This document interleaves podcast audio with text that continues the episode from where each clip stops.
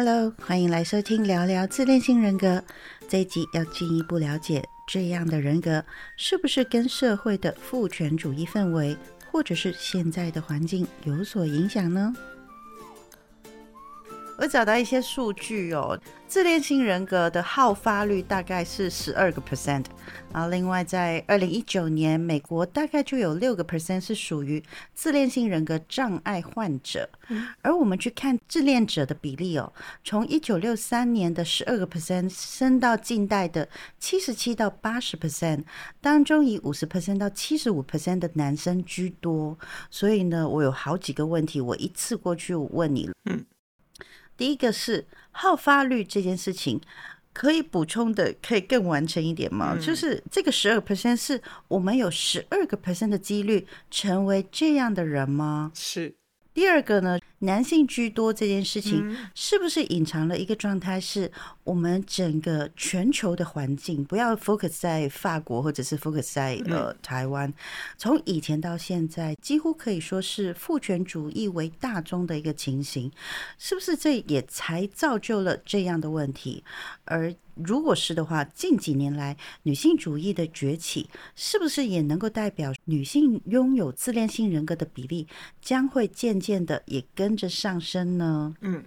还有第三个问题是，这样的人格特质哦，尤其是在网络兴盛，每个人都在说做自己、爱自己，那会不会是我们这个时代里面开始也会有越来越多的趋势？如果是的话，这已经算是这个时代普遍性的议题喽。那这样子的思维推演出来，算不算合理的呢？嗯，是我记得当初在跟你在讨论这个题目的时候，我就有先说所谓的好发率。第一，可能有一些我刚刚一直在讲是统计学上的信度跟小度，所以这个好发率真的比较像是你人一辈子当中可能有多少的比例。像是感冒，可能就是五六十帕以上，基本上就是你一定会得到。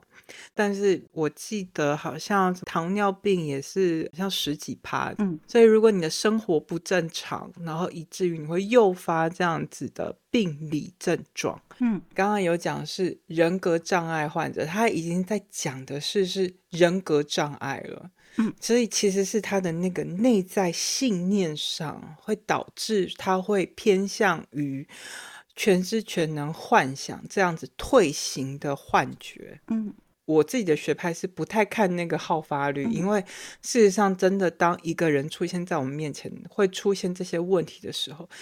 我们还是要从他的原生家庭，然后他生长的背景，就像你刚刚讲，我们不 focus 在法国、美国或是台湾，应该说是我们现代当代资本主义，我们现在都在工作，尤其是我们这个时代，可能都是父母亲都在外面工作，不像是传统的，可能是妈妈在家里照顾小孩，那个小孩受到的关注跟所谓的父母亲得到的关注，他在全能全知幻想。讲的那个成长的历程当中，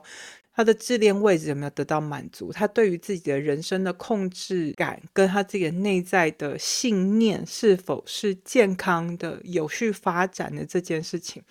现在网络时代哦，或者是现在资讯真的很快速，而且我们要讲的是快速成功，像 fire，像你要被动收入啊，然后你要早一点退休啊，那其实都在挑战我们人内在的一些所谓的成功的定义。嗯。或是成功的样子，或者享受人生的方式，嗯，可能我们现在获得太大的资讯，以至于我们可能自己在被这个社会所影响之前，我们其实还没有那个空间去探索自己喜欢什么的时候，就已经先接受了所谓的成功，可能就是台湾标准不是年收入过百万吗？嗯，可能现在物价飙升，我前阵子还看到有些什么那两性关系在说哦。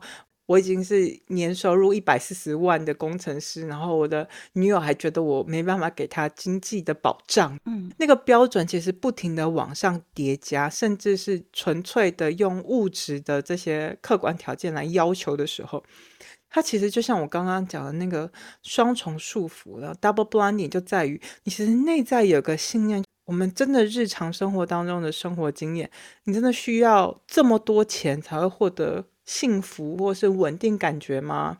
你仔细想想看，它是不是真的有实际的关系哦？嗯，未必是。就我们在看，好像自恋者的比例是提高的，因为我们的确所谓的成功者的形象，嗯，是符合自恋型人格的人，嗯。但是有没有到自恋型人格障碍呢？这又是另外一回事。嗯，但是就像我之前跟你分享的，大概在我那时候刚到英国没多久，大概二零一零年那个时代哦，有一个美国的临床病理学家，他就针对了美国的百万富翁哦做一些访谈。他的研究真的很可爱，他就访问了非常多所谓的。百万富翁家里养狮子啊，然后孔雀啊，或者美国猎豹啊，他也是完全不在乎其他人，就完全符合你刚刚讲那九个人格特质，有一种。权力感，而且是不合理的期待那种特殊待遇，嗯，或是要求别人符合他，剥削其他人的剩余价值，嗯，所以基本上当老板的，你本身就是剥削你员工的劳动成果啊，是，所以放在现代社会的工作关系也好，包含我们对于。成功者的形象也好，的确是越来越靠近我们所谓的在临床上我们会说的是人格障碍或者是情绪障碍的自恋型，因为都是一种你是在全知全能那种早期的那种幻想的延续。嗯，他可以不在乎被社会化的过程，比如说像之前的戏骨就会很迷恋所谓的 unicorn 独角兽的企业啊，很。不同啊，然后很创新啊，所以我才会说 DSM Five，你可以拿到那一本书，看到里面的标准，但那个标准不是拿来审视别人，是来审视自己的，因为。这件事情有没有对你的人生造成困难？只有你自己知道。嗯，对方对你造成的任何事情，可能因为他的角色。嗯，像我刚刚提到了有毒的男性特质，像我个案，他会有在跟我们的 podcast，他就跟我说，我上次聊斑马之后，他觉得如果我们要聊自恋型人格，要去看最近的韩国的恋爱综艺，就是《他人及地狱》的那个。嗯。嗯，我后来我真的去看哦，真的每一个男生都练成八块肌，然后太平洋肩，你知道要练成那样要付出多大的力气吗？嗯哼哼。然后我心想，每个男人都要练成那样才叫做有魅力的人，才会觉得自己是完美的，才是一个对自己有自信的状态的话。不可能每个人在练肌肉的时候，还在那边边听 podcast，或是边念书，或是多体验人生，或是真的关心他人的感受，没有什么同理心的。因为他其实要对抗自己，你要练那些肌肉是很痛的耶，你知道吗？他是要不停的撕裂那个肌肉，在养成那个肌肉的过程，才有办法长那么壮。因为那个不是正常。大部分的人拥有的肌肉形态，嗯，所以你刚刚问的问题，我可以全部包裹在一起的回答你哦。对于男性，为什么会男性居多？某种程度上，我们想象中的成功人士，其实男人也变得。要更努力才有办法符合那个条件，嗯，比如说像我刚刚讲的，年收入一百四十万还不够，还要更多，嗯，哦，那才能够给予经济上的稳定。可是真的我们需要这么多钱吗？嗯，哦，这是一个问题，不代表说一定是错误的。嗯，自己也有朋友收入没有到那么多，但是。他跟他的小孩关系很好，小孩成长的也很健康，他也过得很开心、很幸福。嗯，也有那种也不需要有太平洋间啊，但是他一样在婚恋市场也是很受欢迎的。嗯，因为他可能会真的很认真听女生的抱怨啊，相对是比较温暖的、比较有同理心的人。嗯，所以变成说现在的社会网络文化的兴盛哦，我们在讲做自己、爱自己。可是，其实我们可能没有那么多的空间去思考，什么叫做做自己，嗯，什么叫做爱自己。当我们所谓的做自己、爱自己，其实某种程度上还是符合这个社会，而且不知道是谁决定这样才是成功的形象哦。嗯，然后你进入了那个角色设定哦，那个肌肉，我自己认识的人，每天至少花三四个小时在练肌肉，诶，嗯，他要不然就是损失自己睡眠时间，拜托你损失自己睡眠时间练肌肉。每天要像少睡这三个小时，都觉得我脾气一定会不好。嗯哼可是他得要这样才能够符合。但是那个所谓的做自己、爱自己，包含那个爱自己，也包含说你把自己整理好。嗯那个整理好是你自己的内在信念是健康的、稳固的，你是真的有你自己这样的反思，或者是你真的跟自己好好的面对面哦，嗯处理跟自己对话之后决定的样子，还是你就是在看一些报章媒体啊，或者是比如说我自己身旁就会有那种前女友要求，我不知道大家有没有这种经验。嗯我真的有一批男生朋友是前女友要求，或是也有前男友要求的阴影。嗯为什么会说阴影？就是因为其实你碰到的人，他期待满足他情感的对象要长得那样，可是你不是。如果你是一个真的在自恋位置是得到满足，你知道你自己是谁，嗯。你也知道自己是谁，所以你爱自己不是为了服务其他人的话，嗯。当别人对你这样要求的时候，你会知道这跟我无关，有距离，我不需要回应。嗯哼。可是，当你其实是没有那个空间去发展自己，真的知道自己是怎样是舒服的时候，可能这些前男友、前女友或是父母亲的要求，就会取代掉你自己对自己的想象，然后想要发展的样子。嗯哼为什么我今天一直在聊所谓的自恋型？它是放在人格障碍跟情感障碍里头的一个自恋型，它还有其他种形式。嗯只是说我们现在很多的人哦，比如说我们碰到很多报章杂志要求，呃，我自己住巴黎，最常会碰到就是巴黎女人呃迷人的魅力的几个特质，每次跟我在巴黎的朋友看到就是拿来笑的。嗯为什么？因为那是一个外人看待巴黎女人，觉得她们迷人的样子。嗯跟这巴黎女人真的觉得自己迷人的样子，其实未必有这么大的关系。如果今天这个女人，因为她住在巴黎，所以包含我自己也面对这样子的困境哦，就是我好像得要呈现某一种形象，是符合住在巴黎从容女人的样子。哇，我真的跟自己打架打不完。嗯因为事实上，像我在跟管管私底下在聊，其实巴黎的竞争是远比在台北激烈很多很多的。最好有那种从容啦，基本上跟别人打完架之后，那个打完架，甚至连我刚刚跟管管说我要去收一个快递，那其实。可能台湾人很难想象，你收个快递也是打仗，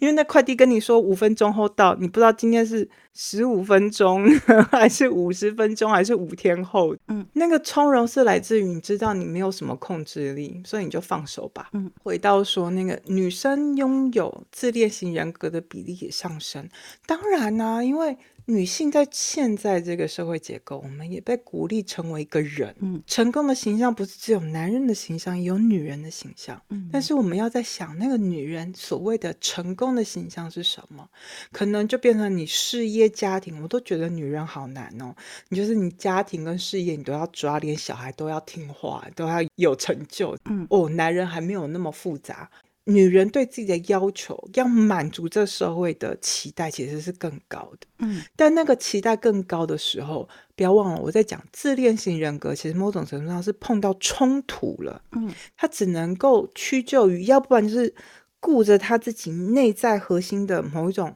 其实是脱离现实的幻想。嗯不然就是全然的投入这社会赋予他的形象，其实跟他自本身自己喜好无关。嗯，为什么会说投入这个社会给他的形象跟自己喜好无关？在于，如果你自己喜好没有被满足，你怎么会有那个温暖跟爱给你真的日常生活当中有互动的人呢？嗯哼是不会有温暖，是不会有共情，不会有同理心的。嗯哼哼同样的也发生在男人身上，某种程度上，他们只被要求要事业有成哦。光这件事情上，我们对于男人的要求相对比较少。嗯哼就算是成为一个人格障碍或是情感障碍的自恋型，他们其实碰到人生阻力没有女人大，嗯哼但是女人只要有一点点，马上就会被骂。嗯这是我自己临床上的经验啦。刚刚问的问题，我可以三个合在一起回答，就是嗯我们可能真的要回头看哦，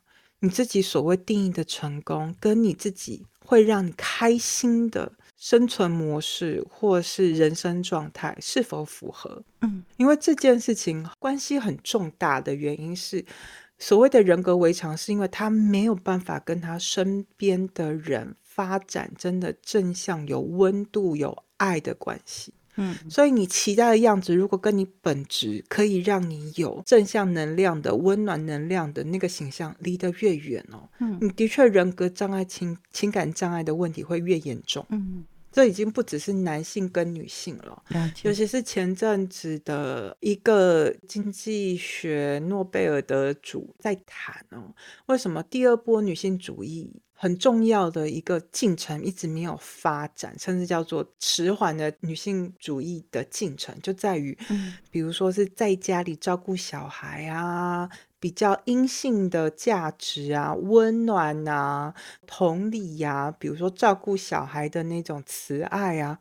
为什么这件事情哦，而且这些工作，父亲的角色，嗯。他一直都没有走进家庭，而是女性不停的往外出去跟男性竞争所谓的那些工作成就，嗯嗯在于我们一直都没有把照顾家庭的这些工作赋予价值，所以也许可能真的有认真在听我们 podcast 的人，听到这里可能就会比较听懂。我其实有一个核心的概念是，今天我们只讲自恋型嘛，其实还有其他种形态的人格围墙跟情绪障碍。嗯但是在自恋型为什么会让人特别的嗯容易碰到？因为每个人在成长的过程当中，一定都会需要经历这样的自恋位置。嗯但是那个自恋也是会跟这个社会赋予你这样是正确的、有价值的好男孩、好女孩、好父亲、好女人、好女儿的这些价值，其实是互联有关联的。嗯哼所以混合在一起，变得好像每个人或多或少都一定会有些自恋。就像我们上一集讲到，自恋这种就很像大肠杆菌，但是太多的时候会让人生病，上吐下泻。你得在控制在合理的程度，那个合理叫什么？叫做现实感。那个合理叫什么？是你真的觉得你是开心自在的。那个合理是你自己的内在信念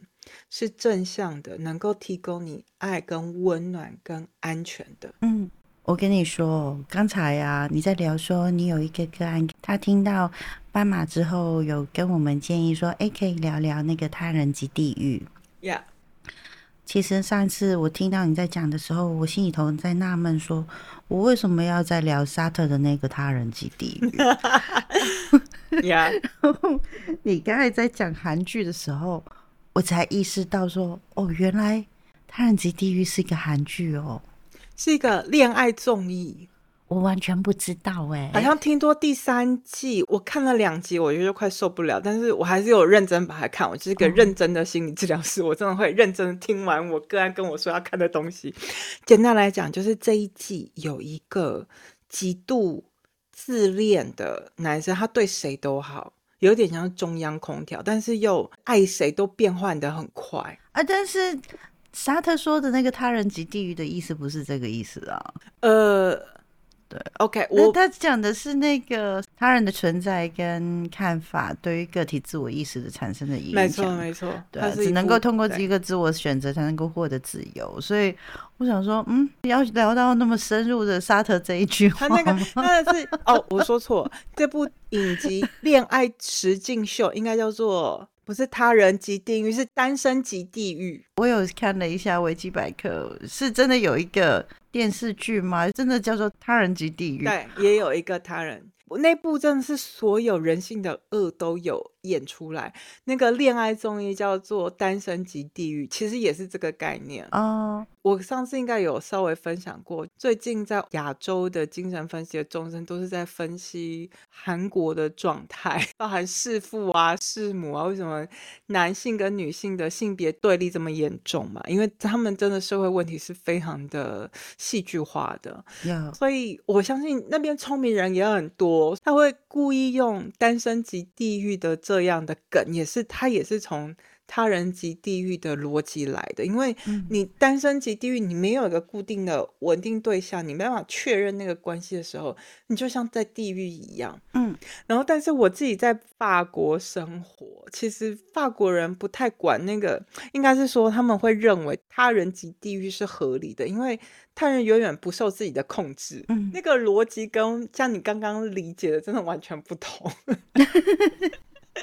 他会觉得嗯啊，要聊沙特吗？我想说，好吧，那我在你要聊可以啊。我后来发现，说我家里头还真的有呕吐那本书，哦，你是呕吐啊？我好像真的有呕吐哎、我好像，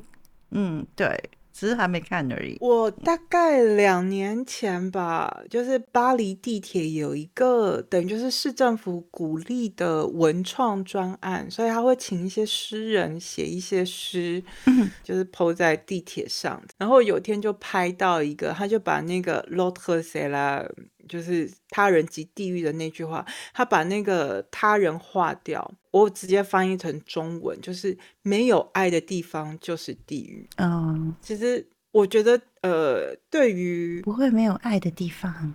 不会的。就是呃，你要知道，嗯，你觉得说，当你没有爱的时候，你就去流浪动物之家认养一只猫，认养一只狗。我跟你说，你一定会有满满的爱。你不管是你给他的，还是他给你的，可是我觉得你没办法控制那个爱的质量啊。不管你是那个对象是动物还是人，你永远都不会控制得了对方的质量啊！因为为什么要去控制别人，对不对？就像不管是动物还是人一样，就是当你又想要控制那个量要多要少的时候，那你不就是想要去控制别人吗？人一定会想要控制别人啊，才会有自己的控制感啊。就像我跟你分享我跟 Tommy 最近的关系，我最近也是对他还蛮严厉的。就算他真的日常生活当中对我造成非常非常多的困扰，但是我也得说，他真的是一个很有爱的猫。像我今天就跟他说，你可不要这么爱我。因为我的 Tommy 是最近巴黎是下雪很冷的，他竟然半夜会先选择去暖我的脚，他去温暖我的脚，先确认我的脚是暖了之后，再跑来我怀里要我抱着他睡觉。嗯，然后就觉得好吧，他已经爱的这么卑微了，我就多给他一点吧。我得说，在法国，我可能在来法国生活之前，我也会像你一样，会觉得怎么会没有爱呢？可能也是因为这样，所以法国是一个精神分析相对发展比较发达的地方，因为这里真的很缺爱。嗯，你可以说那种自恋型人格的人更多，嗯也就是其实他没有办法真的在日常生活关系里头是接受到温暖跟爱，然后也回应温暖与爱，所谓的同理嗯或者是共感，他们是真的有点崩溃的。我相信我自己不是自恋性人格为常的人，但我也不是很确定我是不是有自恋性人格的人，所以我没有办法去换位思考到他的那个角色。但是我觉得像这样子的人，他们没有办法爱人，嗯或者是所谓的缺爱，可能。当然也有一些是天性或者是原生家庭，嗯。但是当如果我们所谓的非这样子类型的人，如果说想要掌控爱的时候，也许可能先看看我们是不是是因为来自于我们一种可能性，叫做我们失去了安全感，嗯。或者是说我们对那个爱有点想要太多太多太多嗯，太多了。对，有时候你知道，一切都是刚刚好这件事情，是一个很难，但是是一个很美的东西。就是你要怎么样让所有的东西都是一切都是刚刚好。我想如果我在顺着你在讲的那个刚刚好，我觉得那个关键应该在于有没有所期待。嗯台湾人会说不期不待没有伤害嘛，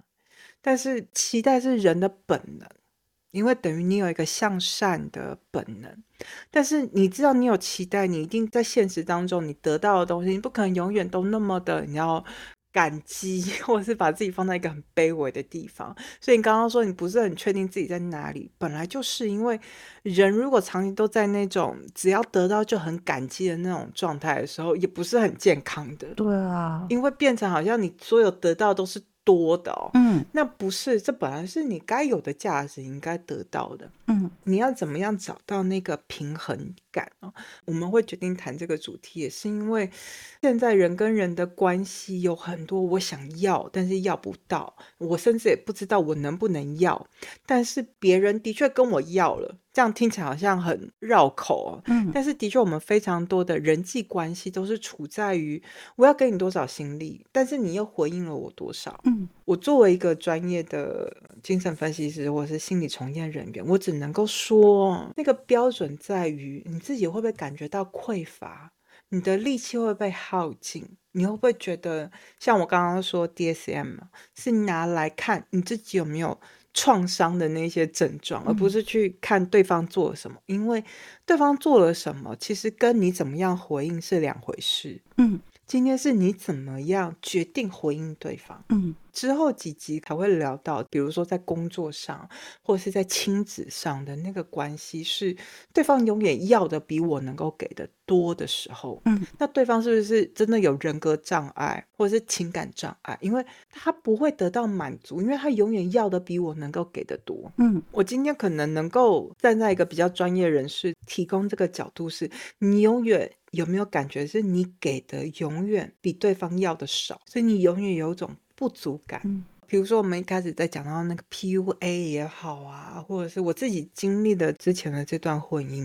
我自己感受到最多的事情是我整个人被掏空了。我对于自己的信念也好、自信也好、能力也好，整个人萎缩的。嗯像我之前有提到所谓的钝感力也好啊，或者是你要离开所谓会让你产生内耗的人，可能我们今天可以把那个打击范围打得更大哦，不只是自恋型的人格障碍哦，还有更大的，只要是人格障碍、情感障碍，有一个标准，就是你觉得跟他在一起，你有一种内耗感。嗯。可是那个内耗感不是直接骂对方有病哦，可能台湾相对比较没有那么多的人在讨论叫钝感，嗯。就是你不要那么快的心理疾病的贴标签化，嗯。贴了对方标签你是坏人，不代表你就是好人。OK，嗯。那个钝感力也在于对方对你的影响，你必须要先降低对方对自己的影响。嗯。比如说，尤其是在亲子关系哦，父母亲一个脸色，他可能其实真的什么都没有想，嗯。但是你觉得、哦他今天没有笑，是不是他不高兴？是不是我今天回到家的时候，